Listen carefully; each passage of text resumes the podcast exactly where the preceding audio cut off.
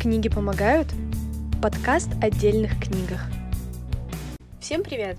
Меня зовут Юля, и на этот месяц я уже выбрала себе две книги для внедрения в жизнь. Читать я их начала не с самого начала месяца, поэтому сезон выйдет немного дольше, чем планировалось. Но я думаю, что это не страшно. Главное, что я уже чувствую на себе позитивное влияние советов из книг, и надеюсь, что вы тоже это почувствуете. Первая книга на этот сезон – это книга Бенджамина Харди «Сила воли не работает». Хватит думать, что сила воли – это ключ от двери в счастливую жизнь. Такой слоган у этой книги. Начиная ее читать, я думала, что в книге будет много всего эзотерического, так как в продолжении названия идет фраза «пусть окружение работает вместо нее», ну, то есть вместо силы воли. Однако эзотерики в этой книге нет от слова совсем – Зато книга буквально кишит психологией. И я готова поделиться тем, что узнала и какие практические наработки вынесла, прочтя первую главу книги под названием «Основа. Ваша среда формирует вас». Все мы люди, знаем негласные можно и нельзя, негласные хорошо и плохо – Например, каждый ребенок знает, что переходить дорогу по пешеходному переходу и на зеленый цвет светофора это можно, это правильно, а перебегать дорогу в неположенном месте нельзя. Или что промышленное сладкое это плохо, а овощи и фрукты это хорошо. Но каждый из нас так или иначе перебегает дорогу там, где удобнее, а не идет до злочастного светофора – и печеньки с шоколадом так или иначе вхожи в наш рацион. Почему же так получается, если все негласные хорошо и плохо давно озвучены? Ответ – среда. Та среда, в которой мы находимся. Она называется внешней, и есть еще внутренняя и межличностная, но о них мы не будем говорить. А внешняя среда и подводит нас к тому, что такое хорошо, а что такое плохо – и не только подводит, но и напрямую влияет на это. Внешняя среда — это все, что нас окружает, начиная от привычек и заканчивая местом жительства, учебой, работой и ближайшим окружением. И почему же внешняя среда так на нас влияет, хочется спросить. Пробовали ли вы когда-нибудь похудеть на пару килограмм или бросить курить? Я пробовала и могу четко сказать, что среда очень сильно влияет в попытках изменить свой привычный строй жизни. Я бросала курить не так давно и могу поделиться этим э, пока э, свежим воспоминанием в памяти. Если быть честной, на момент того, как я бросала, я еще не знала про влияние среды на нас, но интуитивно воспользовалась теми правилами, которые описаны в книге. Как это было? Первое, что я сделала, это избавилась от всех триггеров выкинула все закончившиеся электронные сигареты, отдала друзьям всем переносные подсистемы, выкинула жидкости для парения и попросила молодого человека, с которым живу, поддержать меня в этом. А он был и не против. Таким образом, я начала менять среду, в которой постепенно начала меняться сама.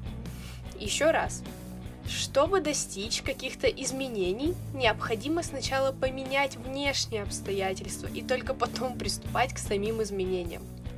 Второе, что я сделала, я создала такие ежедневные условия, которые напоминали бы мне о том, почему я не вернусь к курению. А именно, я начала бегать по утрам. Мне было тяжело, организм не вывозил таких пробежек после такого многолетнего удара по легким. И я потихоньку, начиная с трех кругов попеременного шага и бега, дошла до восьми кругов бега в спокойном темпе, каждый из которых напоминает мне о том, почему я бросила курить и почему я больше к этому не вернусь.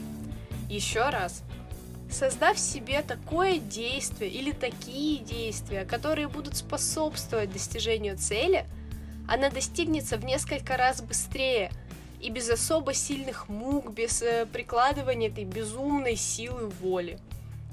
Это то, что касается изменения человека в среде. Как вы думаете, если бы я решила бросить курить, не проведя такую подготов... подготовительную работу перед этим, я бы достигла результата?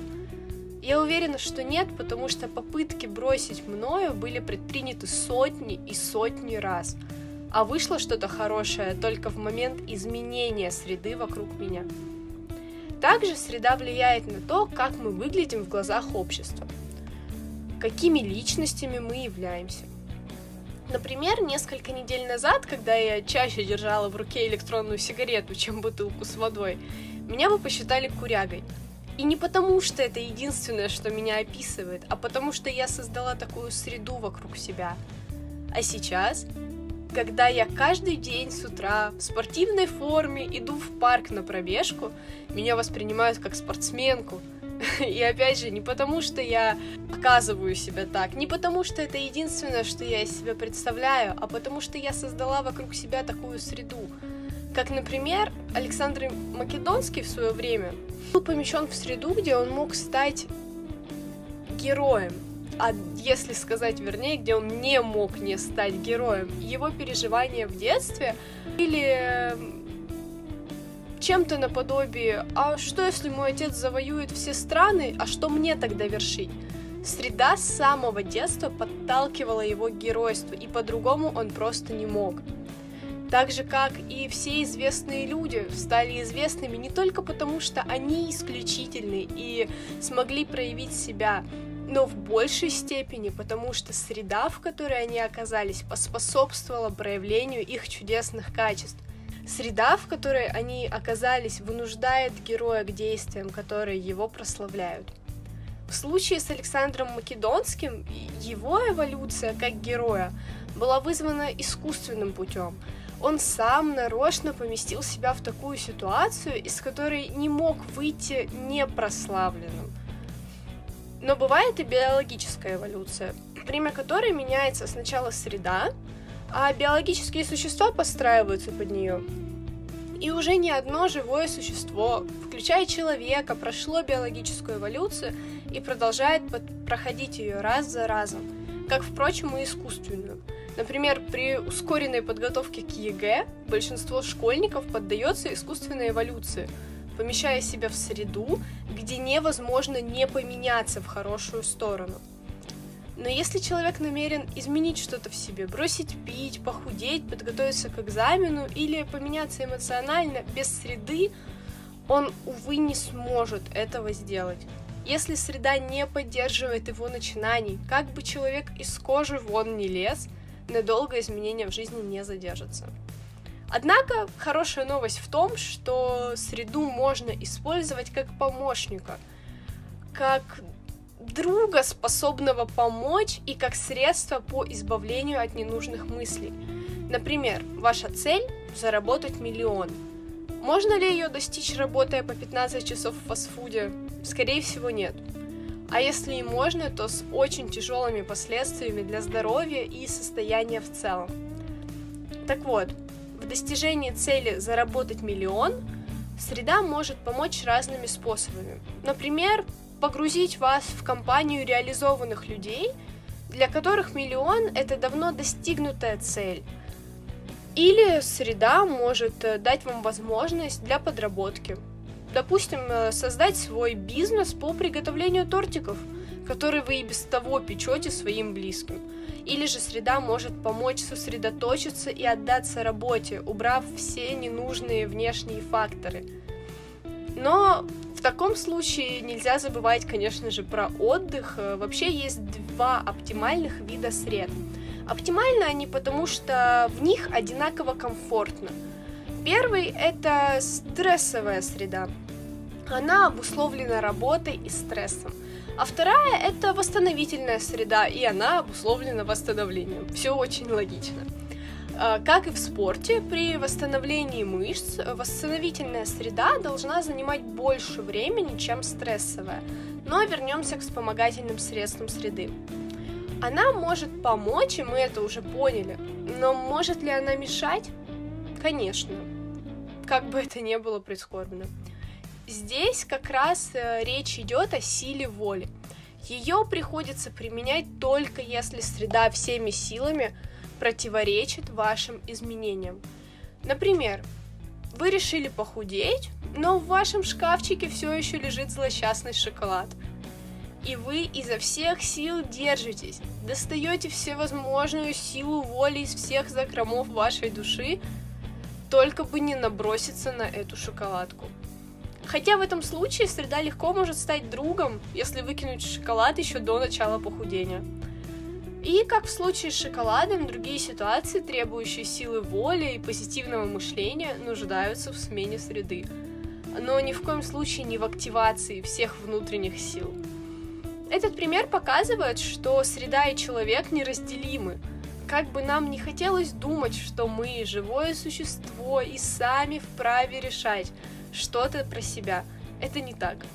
Многие решения за нас уже приняла среда. Возможно, в лице людей, приближенных к нам, или в лице наших пагубных привычек.